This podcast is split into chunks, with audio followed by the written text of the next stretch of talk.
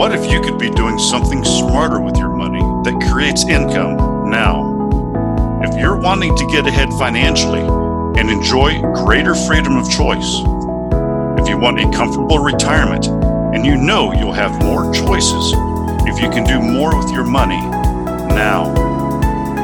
If you've wondered who else is creating ways to make their money work for them, and you want actionable ideas with honest pros and cons fluff, welcome to the Richer Geek Podcast. We're here helping people find creative ways to build wealth and financial freedom. I'm Mike Stoller, and in this podcast, you'll hear from others who are already doing these things and learn how you can too. All right, everybody, welcome back to the Richer Geek Podcast. I have Bob Fraser here. How you doing, Bob? I'm doing great. Or is it Robert? Do you, do you mind Robert or Bob? Bob is great. Um, Bob is in note investing, and that's one of those topics where I think I've I've heard so much of the, like the third party. Is it good? Is it bad? Is it you're competing with everybody in the kitchen sink? You know. So let's uh, let's get into the pros, the cons, the fact, the fiction. Uh, tell me a little bit about yourself, Bob, and what got you into note investing. All right. Well, you know, uh, I am a geek, so I'm actually a computer scientist from UC Berkeley, believe it or not. So, so I, I get the idea of uh, what you're trying to do, and I, I just appreciate folks, uh, you know, uh, trying to basically rather than trading time for money, trading money for money, right, and getting your putting your money to work. But uh, so I actually worked as a computer programmer in Silicon Valley for many many years, and uh, in the late 90s uh, started a tech startup and it blew up. It, it raised $44 million in venture capital and then uh, uh, hired 300 employees. And then I lost everything in the, in the dot com crash. Mm-hmm. Um, and after that, really got interested um, in, in real estate, um, realizing that the public markets, which was my exit, it was just were fickle. And you look now, it's like, what's the public market? What's the stock market going to do today, tomorrow? You just you, you do not know and and worse than that it's faddish it's very fad driven you know and you look at you know there's you can buy a bank right now for for you know 50 percent 50 cents of its book value that are and they're they're yielding you know 9% yield and they're underpriced. Like why? Well hmm. somebody decided it's out of favor and it's just ridiculous. So so all those things led me into real estate where something gets a little more predictable right?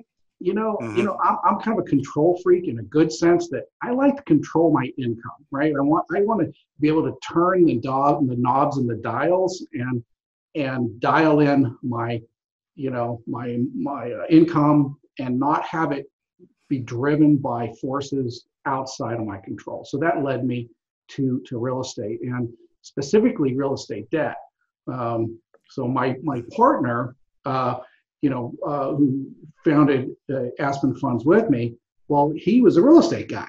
And so he was actually a developer in California and lost everything in the great crash in 2008. And so, uh, so he, he, he brought his real estate bruises. I brought my, my public market bruises hmm. and, uh, and we decided to do something completely different. And he, he realized, you know, as a developer, the guys that made the money are the debt guys right? The mm. equity guys, uh, you know, the debt guys are the ones that don't really lose, right? And so when he lost absolutely everything, millions and millions of dollars, he lost. He gave he gave the the the keys, so to speak, to the land. The land dropped 75% of its value, undeveloped land, you know, in the crash. And he, well, he gave the title back to the lenders. And guess what? The lenders did just fine.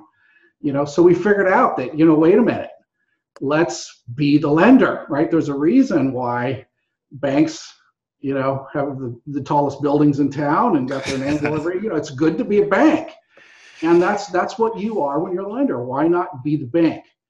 And uh, hmm. so we, we, kind of we kind of uh, got into that, and then found some very unique niches. So there's a lot of ways to do lending, as you're well aware, and some are mm-hmm. very very boring and don't make much money. Others are you know, a little more exciting. And uh, they, so you know, they a lot have, of ways to stick the fork in. They have all the power, don't they? You know, even now with uh, with COVID, you know, um, everybody. Well, I shouldn't say everybody. Most people that are in the real estate profession, as far as investors, uh, carry debt. Uh, right. It's because they want to leverage, right? So you know, every, you, you always tell people, well, you need to leverage, and you want to because you can buy more with your money. Right. But there comes a price to that, and and you're looking with me even in the hotel sector. There's a lot of hotels that are going to go under because they will never recover. And like you said, I think it was you, you hit the nail on the head that the banks will be okay. Those securities, those people that own those notes will be okay. And right. it'll it'll be the, the small business owner that'll the, hotel the small business owners get creamed. Get the creamed. Equity, the equity guys. And so we figured out we want to be on the debt side.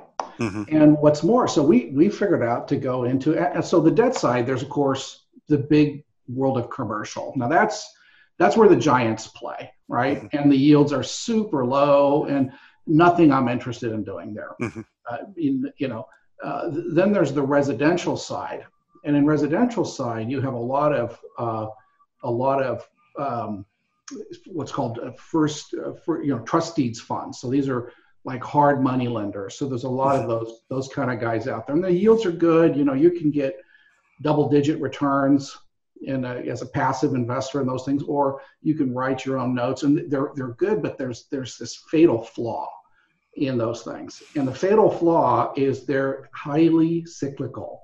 Okay, so so although still as a lender, you're you're not going you're not going to do as bad as as the, the equity guys, but they're still risky. If you if you bought a bunch of land, uh, you know you lent on a bunch of land in uh, in California in 2006, you know, you're you're you're going to have trouble with that. You're going to be holding that for a while. It's going to be a pain. Mm-hmm. Um, and so, and and or a partially developed property that gets handed back to you, you know, because you lent a little too much, a little aggressively on it. Um, so so we we don't we don't do a lot of that. Um, and there's a difference between lending to an investor and lending to a homeowner. See, so our our our sweet spot is mm-hmm. is is buying um, mortgages for homes, uh, okay. where people owner occupied real estate. Mm-hmm. So so it's a lot different. So so right, if your house, if you looked up Zillow, and your house, you suddenly realized your equity is low, or you have very little equity, you can you can like talk to your wife and say, okay, we're leaving, honey. Here, let's hand the keys to the bank. Let's go drop the keys. You're not going to do that. Why? Hmm. Well, you have a job, you have a schools, you have kids, you got friends. You know, you're not doing that now. In a, if you're so so, there's this sticky factor in owner-occupied real estate where where the foreclosure rates are actually not correlated to the price of homes. Believe it or not, hmm. closure rates are correlated to the job market, and which makes sense, right? The only the only way you hand over your home is if the job you lose your job, really. Mm-hmm. Um, so, so we love owner occupied real estate and it's super sticky and it doesn't have the same cyclicality. So, so one of the, you know, one of the fun things about having big craters in your life, you know, in my past and Jim's past is you, you, you really learned, you know what, let's dodge a couple of these craters for the future. you know, let's get, let's get a yeah. map a course. Yeah. That's uh, going to not land at, you know, not end up nuclear, you know? and um, so so we've really designed models that you know you know are much more robust okay um, so let's talk about specifically when because you know let's get into some details exactly what it is that you do. You're talking about you're you're becoming the lender you're becoming the mortgage. Uh, are is it the fact that you're um, you're buying the underperforming notes from institutional lenders or are you going through you know what exactly right. So so in the niche we're in residential then yep. we go one more niche into distressed residential okay. so we buy we buy notes where the borrower has had a hiccup mm-hmm. so maybe bar had a divorce medical problem job loss but those things are not permanent for most people so mm-hmm they get back on track, they modify their loan, they start paying in accordance with their terms. So these are good loans. It could be a great property, but the borrower had a past hiccup. Okay. Um, and that does make it riskier. Okay. Mm-hmm. But doesn't mean it's a bad loan. I mean, what, what if it's a hundred thousand dollar loan on a million dollar house? Well, what do you care what the yeah. FICO score is, you know? And you're, are you going to lose anything? So, so that's our that's our rationale. We're going after distressed debt, and we buy them at deep discounts. So maybe a guy owes a hundred thousand dollars, we'll pay fifty for it, but he still owes us a 100 mm-hmm. You follow me? So are you, are you buying these on an individual basis, or are you buying tranches? Both. Both. But, but each note is individually underwritten.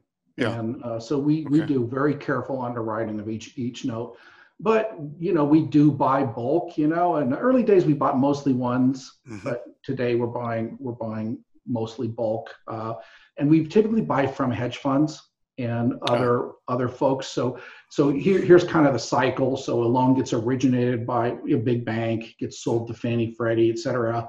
Borrower gets in trouble. These loans are bundled up or debundled from mm-hmm. their from their from their their securitization structures um, and they're sold off to a hedge fund or some other some other big player like like that. And then they bifurcate these and how how they want to do that. But uh, ultimately some of these loans end up the borrower says hey i don't kick me out of my house. I want to live here.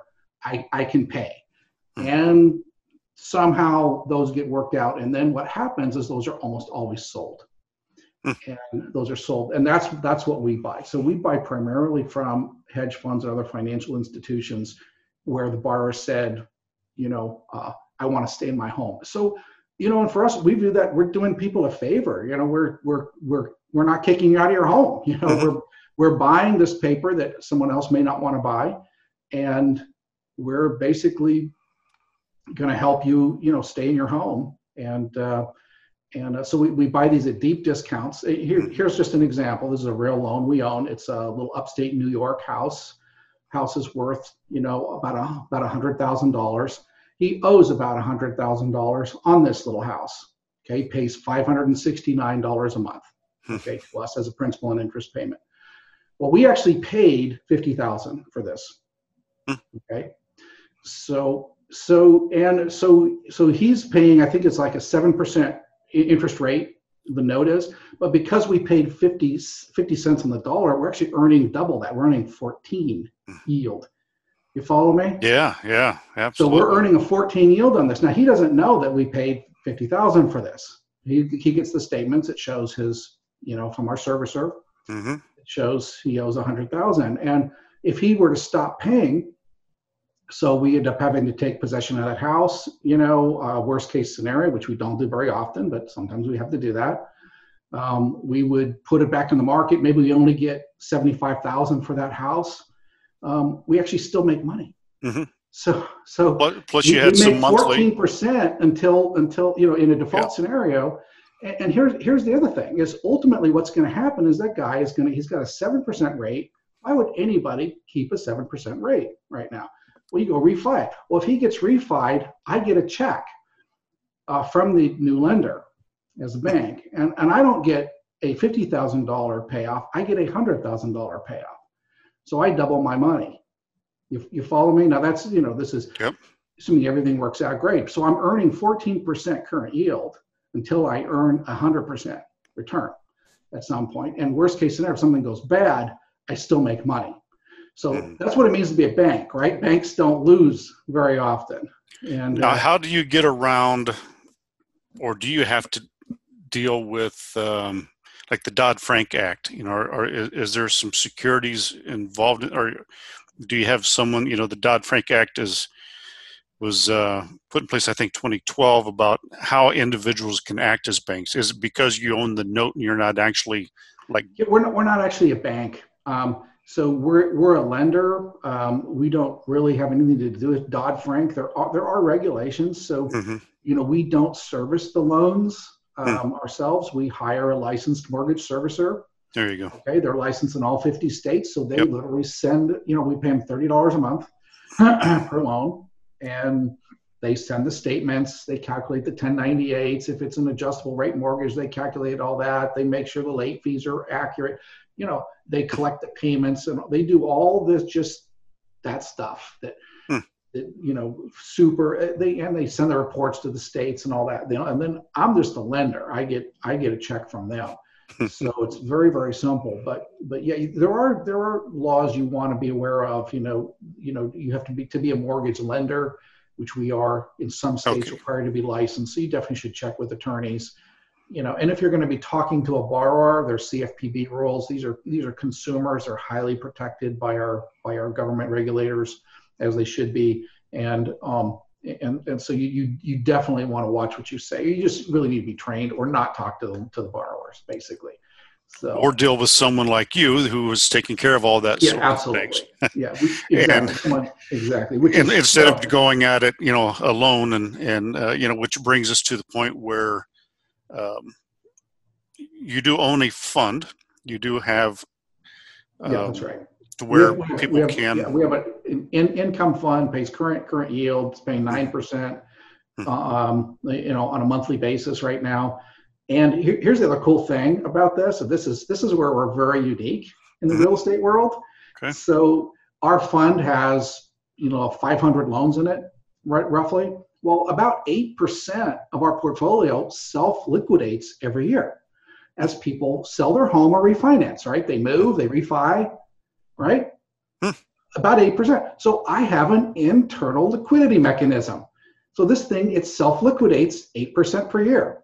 Wow. So basically, we build in a liquidity program for investors. We basically have a have a net asset value we calculate um, uh, for each share, you know, each mm-hmm. unit, which has only gone up in our eight years of history, um, which I like. I hate the stock market, you know, it's, you never know which direction it's going. That's right. And we allow investors to get their money back at any quarter, um, at the, okay. at quarter and at any, any quarter, just with notice. So, so we have basically pretty much full liquidity now. If everybody wanted their money back all at once, you know, well, we're not going to be able to do that. But, but I've never missed a liquidity request ever. Mm-hmm. So, Accredited investors. What's that? Accredited. Accredited Investor. only. Yeah. Yeah.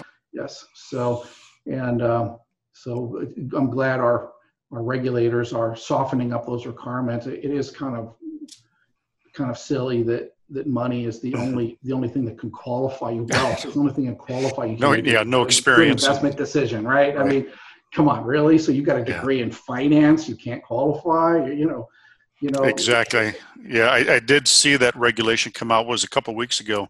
Those yeah. new rules. And yeah, yeah all of us were kind of dancing. Yeah, it's, it's so much because it's, it's, still not big enough. I mean, there, it's only if you're licensed. If you're licensed, it's like really, or an eligible employee. Okay, again, so you got a finance degree, you're a CPA, you're you're a lawyer. You can't, you're not even qualified, you know. Much yeah, real estate attorney, and you you real still attorney, not. You're still not qualified. You're, no, you're not smart enough to make your own decision. you must be protected by the state. You know, That's I'm right. much more of a, you know, look, let people make their own decision, and uh, you know, we let's protect the little old ladies, but boy, we yeah. sure don't have to protect the the real estate attorneys, right? Well, and there's so many people. It's it's what everyone says is is just because you have done something for a long period of time doesn't mean you're good at doing it. you know. Yeah. And uh, but oh, so let's jump into. Uh, do you touch second liens? Absolutely. I'd rather buy a second than a first. Ah, so let's uh, let's better. Okay, that, that's probably piqued some of our uh, viewers' interest. I, I, know. Uh, Let's talk about second liens. Um, go ahead and tell me what it is in case they don't know, and why in the world would I do a second lien? Exactly. And I am so glad everybody hates second liens because I buy them for nothing. And boy, are they God. Um, so, you know, there's no such thing as a bad loan, only a bad price. Okay. Hmm. So, so, uh, so secondly, what is a second lien? Of course, when you go buy a home, you talk to a bank, you take out a mortgage, that's generally a first lien. And it means they're first in priority. So if that home ends up having to be foreclosed, the 1st mm-hmm. lien gets paid 100% before any other lien gets paid a single dime. So they're senior in all in all in all factors. The second so let's say uh, you go out and get a home equity line of credit on your on your house um, and to do a remodel or something, you would get a second lien. Now that second lien only gets paid um, on anything that's left over in a foreclosure scenario at auction after the first lien is fully satisfied. So it's it's the risk profile is much greater. Mm. But but that does it not necessarily. So let's say you have let's take a $300,000 house, okay? And a $100,000 first and a $100,000 second. Okay? So the $100,000 first, let's say I could sell you that Mike, $100,000 first. I would sell it to you for $99,000 and it's got a 3.5% yield on it. So you're going to earn 3% of your money. you know, pretty boring, right? Yeah. I mean, you know, maybe you're going to think about something better. Yeah. Uh, but you could buy a second mortgage, a hundred thousand dollar second mortgage, and I'll sell you that for $60,000. And, and not only that, but the interest rate is a 7% interest rate. Hmm. So, so you're, but you're earning 7%. Let's say it's just to make the numbers easy. You're, you're, it's a $100,000 mm-hmm.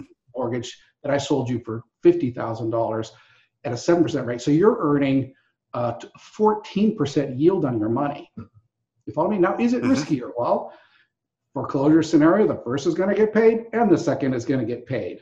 You follow me? It's no yep. no riskier, but the discounts are insane. Mm. And so so the, the risk see so here's the thing about a, a first lien is you look at the the value of the property and the size of the lien. Super mm-hmm. simple.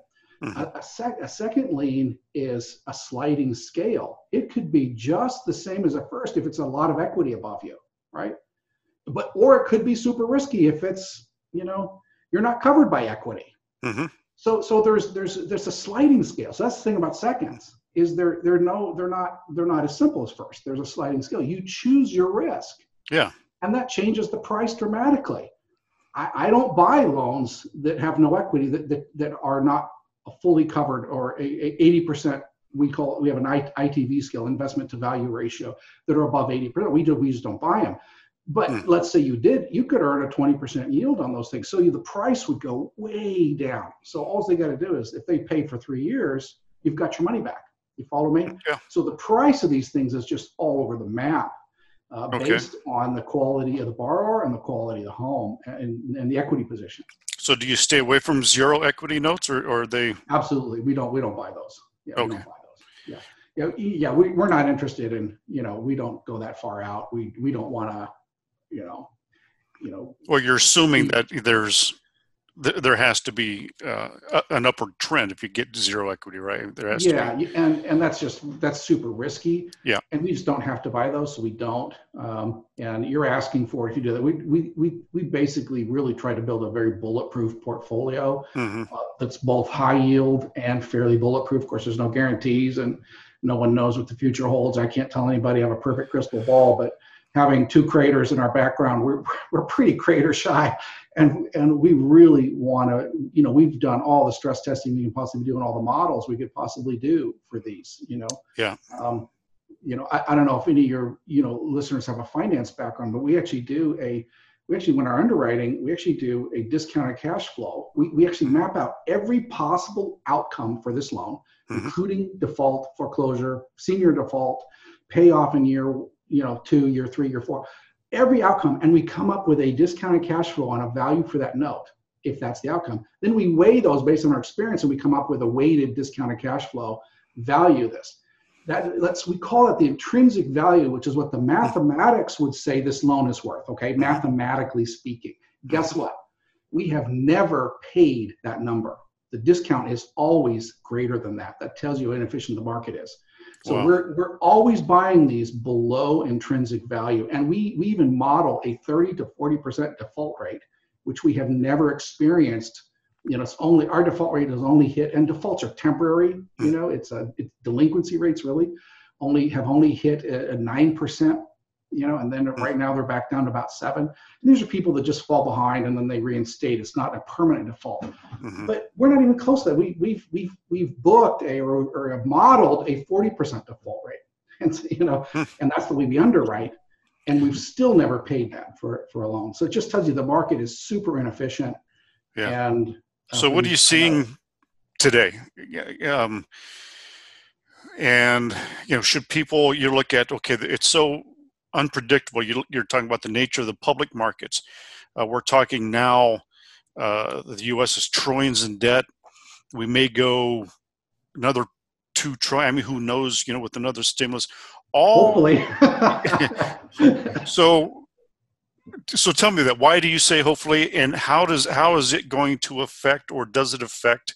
What are you seeing with today's unpredictability of COVID, you know, we just had the presidential election. We may might have another two two plus trillion dollars pumped back into uh, you know in in uh, relief. Um, where are you seeing the the value of notes and? In my opinion, bank on it. Okay, and you know, fear fear doesn't pay. You know, fear fear if you're if you're afraid, you're going to be broke.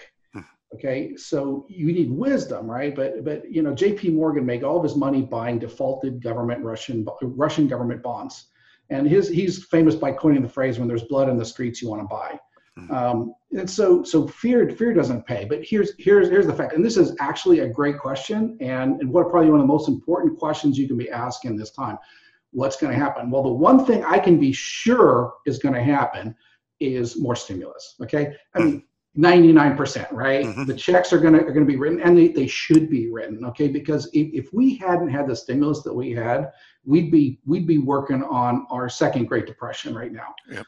Okay. I mean, you, you, you, the economy taking a 35% shock, you just can't do that. And and it becomes a spiral. And so mm-hmm. thankfully our economists are very sharp and, and they, they did a, a a stimulus package, and, and I can talk for more about economics and why it's not going to be a problem with debt. But forget that for now. Here's what happened in the 2008 crisis. Now, I, I was primarily a hard money economist back then, and I believe we're going to see hyperinflation, et cetera, right? When they started printing money and buying debt, okay? They monetized $3.7 trillion in debt. The Fed literally printed money and bought the debt. Okay, I was expecting hyperinflation, expecting gold to go up, and not, none of it happened. Hmm. And so what I actually did, I actually a couple, I have a couple charts I could send you. You could put in your show notes for your mm-hmm. for your listeners if if you like. Absolutely. I actually showed okay since 2008 what happened when they when they bought all that all that all those bonds. What actually happened to the stock market, to the real estate market, to consumer price inflation? And guess what? Consumer price inflation didn't happen. We didn't see consumer price inflation. You know what we saw? We saw real estate prices begin to go up and, and, and, and, and we saw stock market begin to go up. And here's, here's the truth is printing money creates inflation. The problem, but the issue is it doesn't create consumer price inflation. It creates asset price inflation. Mm. It, so when the government's printing money, buy flipping assets, okay? Buy it. Buy anything, buy buy stocks, real estate, any anything that is an asset is going to go up in value because money is going is getting cheaper uh, relative to the price of the asset. So it's time to back up the truck and buy assets. And single family homes are are have have literally so many tailwinds behind them. And again, I, I'm probably not on the same page as a bunch of folks, but I've been doing this a long time, and uh, and uh, you know, so there's a huge shortage of single family homes huge, yep. massive across the United States. Now, maybe it's you're having surpluses in San Francisco in a couple spots, but elsewhere, single family homes have been underbuilt for the last 15 years. Almost no single family starts. Yep. And and meanwhile, population keeps going up. And so what, what's happened, so 15 years ago, you could have bought a piece of land, built a house, sold it, and made money pretty much anywhere in America. Mm-hmm. Today, if you were to buy a piece of land, build it, and sell it, you would lose money almost, in, especially in the lower end of the markets. Why? Why is that? Well, inflation. Inflation has been going for 15 years. Mm. But the housing prices took this giant dip down and they've still not caught up to inflation. Still not. If you actually look at the Case Shiller uh, or the uh, yeah the, the Shiller the, the Shiller Case Shiller home price mm-hmm. index, adjusted for inflation, we're not close to the previous peak. Wow. And so ho- housing prices are going up. There there is a there's a massive shortage of housing relative to population, massively yep. underbuilt, price to you know uh, rent to rent to um, uh, sorry the, the rent ratios to the to the mortgage rates mm-hmm. rent versus mortgage it's are double in many places so it costs twice as much to rent a home yeah. as it does to pay a p&i payment on it what does that tell you it's underpriced prices are going up in single family homes. So single family to me is the place to be. Um, it's it's the one that hasn't had huge run up in prices even though the prices have been going up it's still not even close to to real value in my opinion. So back up the truck. It's the it's the best bet on on um, on Fed on Fed printing, and and it's a bet on it's a bet on fundamentals basically, yeah. economic fundamentals. Yeah, it's it's very interesting. It's you know, especially here in in Arizona where everyone's moving to. You know, it's just uh, and it is crazy. You're seeing all these apartments being built. You're seeing right. other things being built, but it's and especially affordable housing. It's just it's non-existent. It doesn't so exist. And we're seeing bidding bidding wars, massive shortages, and it's not going to change until uh, until uh, you see prices go up. Until it actually becomes affordable for mm. builders to build again, to buy a lot, build a house, and sell it it still doesn't work because inflation has been going for 14 years, hmm. 15 years. And so prices are going to go up. And the, the clearest thing I can say is bet on bet on the housing market, bet on single family houses. You know, you look at rents again. I mean, we actually one of the, the underwriting metrics we use for our mortgages, by the way, we, we look at what is the P&I payment, the total P&I payment the mm-hmm. borrower is making relative to the rent of this home. And in, a lot of cases, it's half.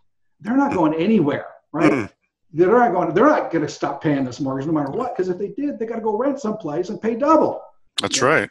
So, yeah, it's just it's an amazing thing. Uh, two more questions before I let you go. So, what are some of the other sources that you're utilizing to make your valid, you know, those those investment decisions that you guys are making? Um, can you share some of those sources? You know, and well, sure. I mean, you know, it's it's everything you would do in the real estate world. So it's mm. it's looking at the the value of the property, the the, the property price trends, um, but then also you add a borrower dimension. So you're pulling credit on the borrower, you're looking at their their likelihood to pay, their debt load, et cetera, looking at all, all those things and you know uh, credit scores, etc. cetera. Mm-hmm. Um, and then if it's a second, you actually have to look at the first. You, have to have clear visibility on the mm-hmm. senior mortgage how big it is, what what the structure of it is, etc. So all of these things you have to put into the cooker. So it's it's a you know if buying rental real estate is is is chess, then notes are or checkers. Sorry, then notes is chess, and seconds are three dimensional chess. You know, but uh, it's all you know, it's all doable. Yeah, well, it, it sounds like it's especially for the viewers that uh, this has piqued their interest and I, I say this just about every podcast. It's we want people to jump in, but kind of like you, Bob. You know, I've jumped into real estate in my earlier in my career and flamed. I had the money to buy, but I didn't know what I was doing after I bought it. Right. Uh, so I always tell people that if you're interested in something like notes, get a mentor, don't go out and just do it on your own. Uh, learn from someone like Bob. Learn someone uh, that has done it. And um, if our viewers want to learn more about you, Bob, where can they find you? Aspen, like the tree, funds, F U N D S, dot US. Aspenfunds dot US. And uh, yeah, so we don't have any training for that, but you know, for for we're purely passive. If you want to have a passive kind of income stream based on notes, um, you know, then we're a good alternative for that. Um, but yeah. Yeah, it sounds good, and it, you know that's really what it's all about. Uh, I, keep telling everyone that you want to uh, diversify your portfolio, and the more passive it is, the better off you are and you should have at least uh, six or seven different tree limbs coming off of that big trunk and your diversification. And I think uh, notes might be a big part of that. Uh, I, Bob, I appreciate you being on. And uh, there's another episode of the Richer Geek. Take care, everybody. Thanks for tuning in to the Richer Geek podcast, where we're helping others find creative ways to build wealth and financial freedom. For today's show notes, including all the links and resources from our show and more information about our guests, visit us at www.therichergeek.com slash podcast. And don't forget to jump over to Apple Podcasts, Google Play, Stitcher, or wherever you get your podcasts and hit the subscribe button. Share with others who could benefit from listening. And leave a rating and review to get the podcast in front of more eyes. I appreciate you, and thanks for listening.